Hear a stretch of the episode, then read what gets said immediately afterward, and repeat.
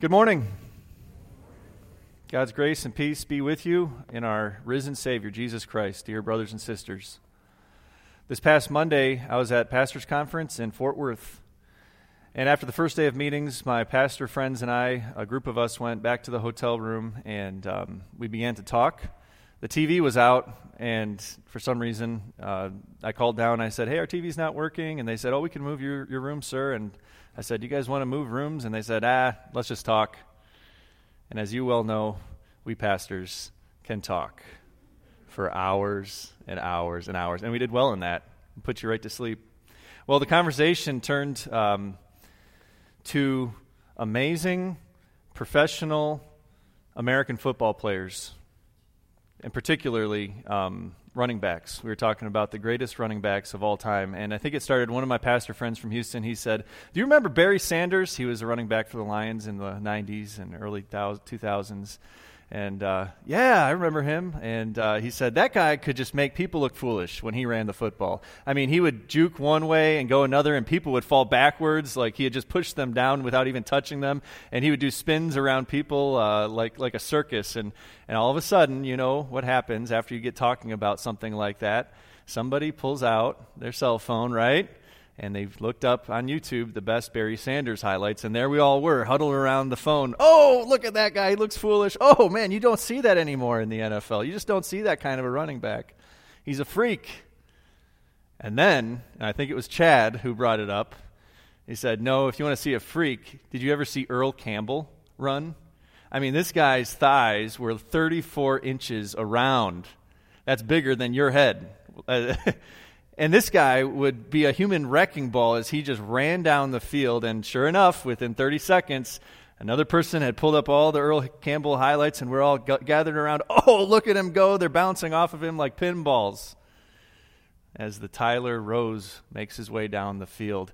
And then somebody else said, did you ever, that reminds me of Bo Jackson. Bo Jackson could do that, but then he also played baseball for the Royals in the summertime. He was a freak athlete, and there was this one time when he was playing outfield for the Royals, and he actually caught the ball, and then he ran up the outfield wall. And then somebody said, no way. And they said, yeah, it happened. Looks it up on YouTube, and there's Bo Jackson running up the outfield wall like Spider-Man. It's incredible, unbelievable. And then we looked at more highlights and said, oh, look, Bo Jackson, he's breaking that bat over his leg like a toothpick. He breaks the bat over his head one time like a toothpick. Look, it's right here. He's throwing people out from the warning track all the way at home base with one throw. And here we were looking at all these amazing highlights because we'd seen them. Okay, I just wanted to share that with you so that you know what we do at pastors' conferences. Okay, we stand around watching YouTube videos and giggling like little girls. When we've seen something or experienced something in our life and we know that it's true, we share it with other people. And if we can, we want to show them. I know that's true because you do it too. You're the ones that send me emails, that send me text messages, that take all of your contacts and say, I can't believe this, and you send it out to everybody. Look at this picture. Look at this incredible cat video. That's what I guess is really popular now. There's over 2 million cat videos of cats climbing into fish bowls and doing twists and turns and all sorts of stuff. You need to show the things that you know are true and you believe are amazing and incredible things. I had somebody text me and all of her contacts, and she's a credible source. She says, I'm not spamming you, I promise. But my son's friend learned a loophole on how to get into Stanford tuition-free for a certain amount of time. And I said, well, thanks a lot. My son's 4 years old, but I appreciate the thought. I have to share the good news, and I have to show it if I can. The Apostle Paul in 1 Corinthians 15 has experienced something with his own eyes and witnessed it that he can't help but share with the Corinthians. And it's not a cat video, and it's not something trivial like some athlete's amazing play. He's sharing something that is incredibly deep and rich for him personally because he saw it with his own eyes. He knows it to be true. And what's above that is that it happened not just to him but to many other people that he writes about. And he's writing to the Corinthians who have, I'm going to say, gospel amnesia. They're losing track of what the gospel really is in their life, and they're wondering, is this gospel credible? Can I trust it? Is it something that I can put my faith in? Paul has preached the gospel to them, but all of a sudden their church is falling apart. There's sexual immorality. There's and it's open and rampant. There's cliques in the church. There's divisions, and there's leadership problems. It's all throughout the whole book of 1 Corinthians. And then you get to chapter 15, and you learn that they even struggle with the physical resurrection of Jesus. And Paul wants to reinstate in their hearts and to hold a phone in front of their eyes, if he could, and say, look, I saw it with my own eyes, and I'm not alone. There's over 500 people who have liked this video, Jesus rising from the dead, and were physically there and saw the resurrection of our Lord and Savior. And it's on that the gospel is built. It's on that the love of Christ can be seen for everything that it is. And so Paul's addressing their gospel amnesia when he writes in 1 Corinthians. Starting in verse 1, page 6 in the service folder, he writes, "Now, brothers and sisters, I want to remind you of the gospel I preached to you, which you received and on which you have taken your stand." Okay, stop right there. Look at that word, remind you. That word in the Greek language, to remind, actually means to certify your identity. And it's used in two ways, in other ways outside of this context. It means to certify your identity if you're an alien going into another country. Let's say that you're flying into the United States from somewhere like Spain today, or a country in Europe. You have to state where you're from and legally say, this is my status. Or, and this is the other place that it's used in a legal setting if you're taking the stand as a witness. The Greek word means to state your name in the public setting of a courtroom. And you hear that today. In fact, one of the first things you have to state when you're in court as a witness is state your name, right? That's what this word is talking about. Paul wants them to restate and state their identity in the gospel. He says, this is who you are, and this is what you take a stand on. I'm reminding you, that's not a very strong word. I think even stronger word would be, I want to certify in your heart that you can take your identity and say, this is what I stand on, this is what I believe. And he's recertifying it in your hearts too, if you're wondering, like the Corinthians, whether you can believe in a Savior who rose from the dead. He goes on and says, by this gospel you are saved if you hold firmly to the word I preached to you. Otherwise you have believed in vain. He's saying here, this is a huge deal. Your eternal welfare is in the balance here, whether you believe the gospel and in this risen Savior, or whether you reject it in your heart.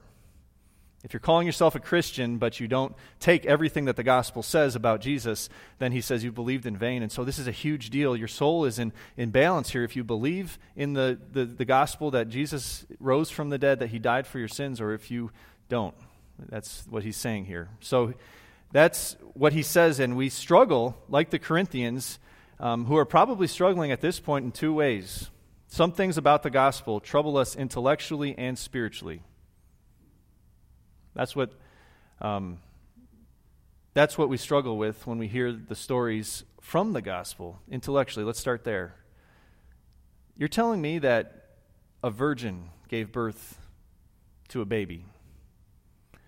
This is the gospel narrative. And then that baby grew up and he never sinned. And that man called Jesus of Nazareth did things like walk on water that wasn't frozen. And he changed water into wine, and he pulled coins out of cod, and he cursed fig trees, and they died, and he fed thousands and tens of thousands of people by a sack lunch, and then you're going to tell me that he died, and a couple days later that dead body came back to life again. Now that's a huge leap to believe just one of those stories. But then the gospel says, believe all of those stories, even the resurrection of Jesus. And you know why you and I struggle with our intellect to believe all of that? Because we don't see that happen every day. You don't see dead people coming back to life again.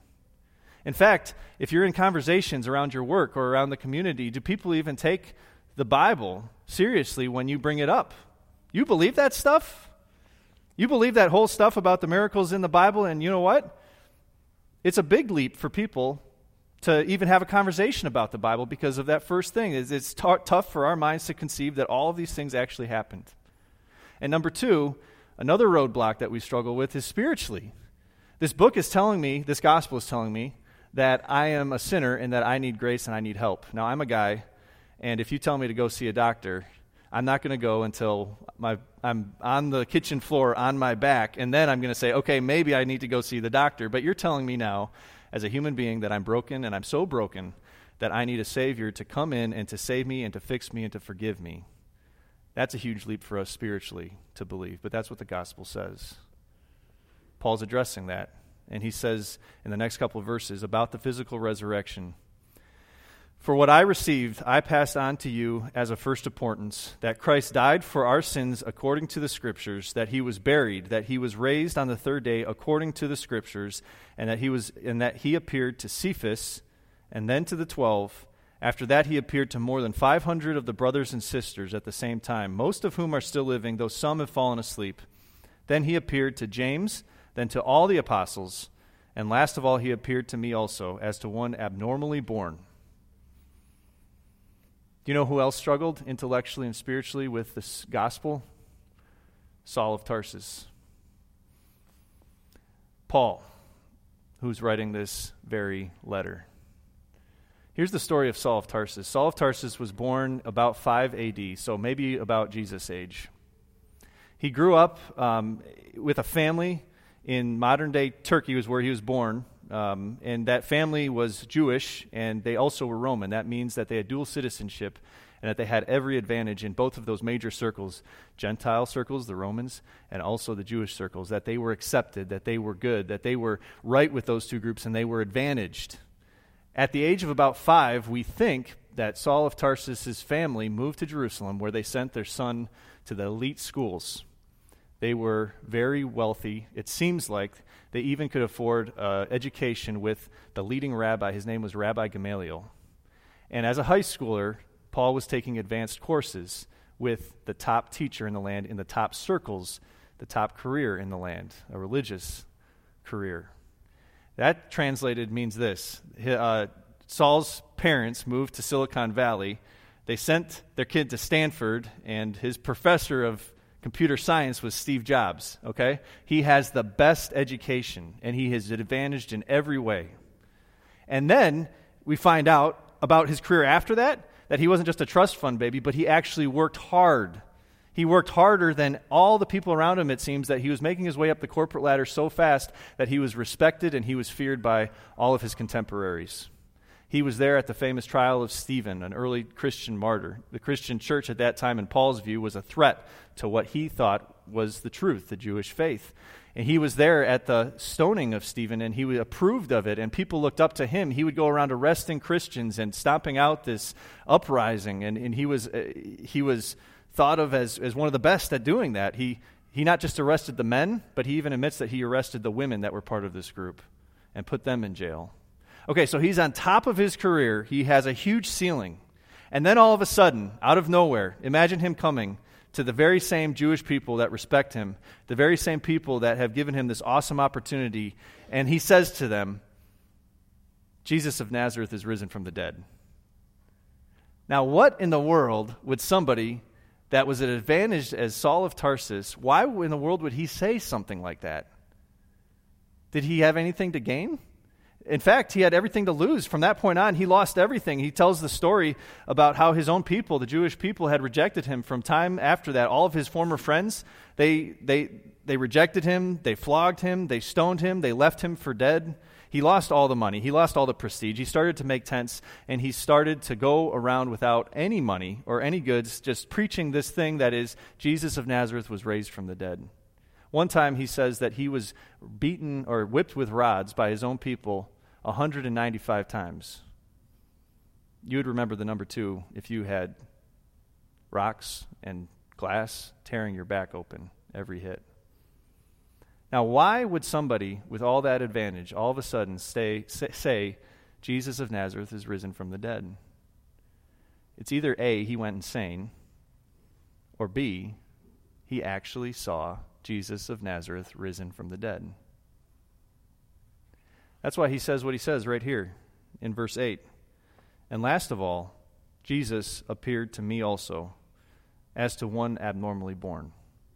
What he's saying there is, I didn't come in a natural route. I wasn't with Jesus when he was ministering on earth. I came to faith in him, and I saw him after he was raised from the dead only. And that's when he came to me and showed me his hands and his feet. And that's when he showed me that he was truly risen from the dead. Jesus of Nazareth had to have appeared to this man, because if he hadn't, then this man is insane. He lost everything. And he goes on for the rest of his life all the way to jail, and he dies, it seems like, in jail because he holds on to this belief that Jesus is risen from the dead, because he really did see Jesus rise from the dead. That was Jesus. That was why Paul, Saul of Tarsus, went all in with the gospel. That's why he lost everything. That's why he writes about it again and again, about how he lost everything, because he saw Jesus. He really did. Okay, mind break. Do you see the picture of the woman on the screen? Do you see the picture of the woman's face? Nod if you see the picture of the woman's face. Respond. Okay, you see the picture of the woman's face? Now do you see it? Okay, what if I were to tell you that this is not a picture of a woman's face, that this is a picture of a man playing a saxophone? Who saw that first? All right, most people saw the saxophone first. Now do you see the picture of the woman's face? All right, smile if you see both the saxophone and the picture of the woman's face. All right, I've never seen so many Lutherans smile at once. You're there with me. I didn't just put this picture up here for a mind break. This is what Paul is seeing. When he looks at Scripture, and remember what he's educated in his whole life? The Scripture, the Old Testament Scripture. He saw Scripture in front of him, and he saw one picture. But after Jesus rose from the dead, do you know what he saw in Scripture? He saw Jesus all over Scripture. He saw the saxophone player, or he saw the woman's face. He saw what wasn't there that he couldn't see until Jesus appeared to him and said, "This is me. I'm alive." And so Paul is going back to Scripture and everything that he hears and everything that he learned from Gamaliel about the Old Testament Scriptures, and he's thinking to himself, you know what? This Scripture is credible. Paul's whole view, he's seen something, the physical resurrection of Jesus, that he couldn't unsee. Once you saw the woman's face, then you couldn't see it anymore. You tried to stop seeing it, but it kept popping up there. And once you saw the saxophone player, he kept popping up in your mind. You can't stop seeing that. Once you realize that it's there, it pops out in your mind. And this is what popped out in Saul's mind again and again as he went through the Old Testament Scriptures after he saw the risen Christ. He heard passages that he had maybe learned by heart, maybe not, but ones that he knew. He heard passages from the Old Testament written long before Jesus, passages like Psalm 22:16. Dogs surround me. A pack of villains encircles me. They pierce my hands and my feet.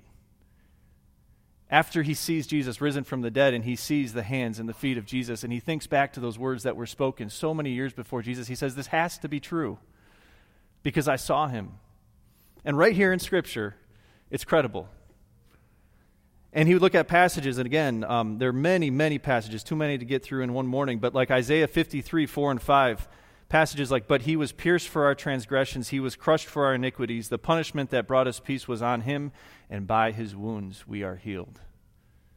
Once Paul has seen the risen Christ, he can't help but think of the stories that Peter and James and John told about Jesus at the cross, the stories about Jesus when he said they're around him at the cross, and he said, Father, forgive them, for they do not know what they're doing. Stories about how he forgave the thief on the cross who said that he had saving faith in Jesus. Today you'll be with me in paradise. You can't not see it now, all throughout Scriptures. He says here two times, look at the verses from 1 Corinthians 15. He says in verse 3, Christ died for our sins according to the Scriptures. And then in verse 4 he says that he was buried, that he was raised on the third day according to the Scriptures. He's saying, I can't help but not see Jesus, his death and his resurrection. And so he's thinking back on Scriptures about a physical resurrection, like Psalm 16:10. You will not abandon me to the realm of the dead, nor will you let your faithful one see decay. It's there. And Paul's making the connection in his mind. Passages like Job 19:25, I know that my Redeemer lives, and in the end he will stand on the earth. And when Paul saw Jesus' hands and his feet and his physical resurrection, he says, my Savior, my Redeemer is standing upon the earth. Paul went all in because he saw the physical resurrection of Jesus. He saw its credibility in Scripture, but it's more than just making a mental connection with Jesus and the story of his predictions and his fulfillments, it's more than that, because Paul, if he actually went all in and he lost everything for the gospel, had to have a heart movement. And his heart movement was in his Savior that died for his sins. That's why he says in 1 Timothy 1:15, "Here is a trustworthy saying that deserves full acceptance. Christ Jesus came into the world to save sinners, of whom I am the worst." Saul of Tarsus could not unsee Jesus' resurrection, its credibility from Scripture, and number two, its impact on Paul's life. And now I'm asking you today, do you see the credibility from Scriptures about the Savior? Do you see that the Messiah that was predicted is the Messiah called Jesus Christ of Nazareth, and he stands on the earth? But more than that, do you see that he came not just to make a nice story that connects, but he came to make a story that connects with you and me, because you and I can say with Paul, I am the chief of sinners. It took Jesus being nailed to a cross for me to see how deeply I hurt God when I sin. But God loves me so much that, like Paul says, that he sent his son and gave him into the world to save sinners like you and like me. That's what causes Paul to go all in with the gospel and causes him to give up everything, because he knows that he has a Savior that has forgiven him everything. And that same Savior has forgiven you. And John 3:16 says he's forgiven the sins of the whole world. That's awesome. And he's standing on the earth. And he's alive today. Jesus' physical resurrection changed Paul's whole life. It shattered his worldview. It changed his worldview. And he gave up everything. But then also we learn, and he goes into it, about all the other people that saw Jesus raised from the dead. Here it is from verse 5 through 7. That he appeared to Cephas, that's Peter, Jesus' disciple, and then to the 12. After that, he appeared to more than 500 of the brothers and sisters at the same time, most of whom are still living, though some have fallen asleep. Then he appeared to James, then to all the apostles. Okay, I'm going to talk about the major names in here, but first I want to just give you kind of a heads up about why people, writers of Scripture, put names like Cephas and James into the Scriptures. You wonder, half the names that you read, and maybe you're in a Connect group or a Bible study, and you start going through those long list of names, you start rolling your eyes, and you start saying, now, why do we have to read all these names? I can't even pronounce them. Why are they important? And I'll tell you why they're important. Those names that are in Scripture are like footnotes for the writers in the first century. If you're writing a paper today, you need to give credibility about what you see. And when they say things, and this is crazy, but in Mark's Gospel, I think it's Mark's Gospel, when Jesus is carrying the cross to Calvary, all of a sudden this guy named Simon comes in, and he picks up the cross. Do you know Simon of Cyrene? And then it says, yeah, this is Simon, the father of Rufus and Alexander. And you think to yourself, well, who is Rufus and Alexander? Because they don't come up in the story at all. I mean, it's kind of just trivial. But the first century writer meant this. This is Rufus and Alexander, you know, the guys that we all know. You can go and talk to them about this. And so when Paul puts in names like Cephas and James, and he puts in specific names about people who have seen him, he says, go check the sources. These people have seen it too, and I'm not the only one. Okay, they have incredible stories, each and every one of them, and when Jesus appears to them to build up their faith in the physically resurrected Savior. The first one is the 500. Let's think about that. He appeared to 500 people at one time. One popular commentator said that we don't even have 500 credible sources, eyewitnesses that have seen George Washington's presidency. But do you believe that he was the first president of the United States? Here we have 500 all at once seeing Jesus. He says that he appeared to Cephas, that's Peter. Peter had denied Jesus 3 times before his death, and now Jesus comes back to him and reinstates him. He loves him, and he tells him that he has his support and leadership 3 times. He appears to Peter, and you can check that source. It says that he appeared to James. James' story is interesting because James is Jesus' half-brother, and James didn't even believe in Jesus before this. In fact, it says that James, at times, and his brothers said, Jesus, let's tone down that whole Messiah thing. You're not the Messiah. We all know that. He didn't even come to faith until Jesus appeared to him later And he said, this is true. My brother, my half-brother, is the Messiah. And James went on to be the leader of the church in Jerusalem. And after he was the leader of the church in Jerusalem, he was stoned to death because he preached the gospel. Peter, the one that we mentioned before, he preached the gospel that Jesus was raised from the dead, and he was crucified upside down because he preached the gospel. And then he appeared to the 12 apostles. All of those apostles, save John, died a martyr's death because they preached the resurrected Savior. And John was put in exile. So here we have it. Saul of Tarsus, who is on top of the world, loses everything because he believes that Jesus was physically resurrected. And here are a bunch of fishermen that only can go up in society, but decide not to, instead to leave even their fisherman career behind and go into this faith and promote a faith where they just sank into martyrdom. What is that telling you about Jesus' resurrection? It was real. It was so real that it affected their lives. It was so real that it moved their hearts so much that they wanted to give up everything and go all in with the gospel. And for Jesus' disciples, this was particularly special because Jesus, when he rose from the dead, he affirmed all of the promises that he had made to them in the past. There's this one time when Jesus is clearing the temple. He's clearing out the temple, all the money changers. And the Jewish authorities get upset. They're offended. And who would be if they came into your house and started throwing stuff around? And the Jewish authorities say, now who gives you the authority to throw this place into chaos? And what does Jesus reply? He says, destroy this temple in 3 days, and I will raise it up again. That's in John chapter 2. And then John writes, we didn't know what he was talking about until after he was raised from the dead, because he was talking about his physical resurrection from the dead. And from that moment on, when the disciples, and Jesus talks about his physical resurrection no less than 14 times to his disciples, when he was raised from the dead, his disciples looked back on every time that he talked about being raised from the dead, and they said, it's true, he can do it, his word is true, we can rely on his word. We can trust that what he says, he will do, and we know that because he was risen from the dead, and we saw it with our own eyes.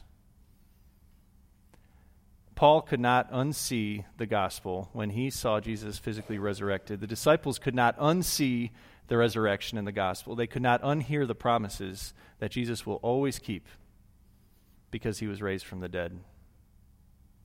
But let's stop talking about them. You cannot unsee Jesus' resurrection.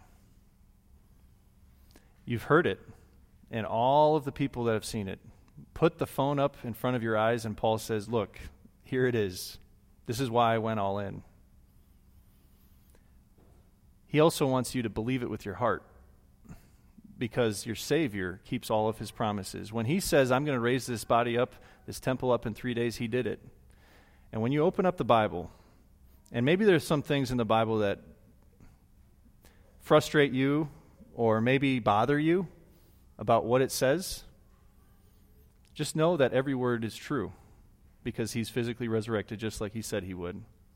And every other promise in the Bible, start there, right there with the promise that he's given you eternal life, that he walks with you in your struggle with sin because you're a baptized child of God, that he's with you in his body and his blood at the Lord's Supper, and he strengthens you and forgives you. Believe that just like he promised he'd be raised from the dead, that his promises in his word, all over his word, are true. He's going to walk with you if you're struggling in your relationships with other people right now, and he's going to give you a perfect relationship in heaven with a physically resurrected body because he was raised from the dead. He's going to give you eternal happiness, even though right now you might be living in a situation that there's no happiness in sight. He's going to give you eternal riches even if you're at the bottom of the barrel, and that promise is true. His promise that your sins from the past can't bother you. Your sins in the present aren't going to be your end, but he's going to forgive you, walk with you, and be your Savior. That's a resurrection that you and I cannot unsee. Hold that picture of your Savior in front of your eyes and walk with him, believe with him, because he has a grace and promises that you cannot unsee and you cannot unhear. Amen.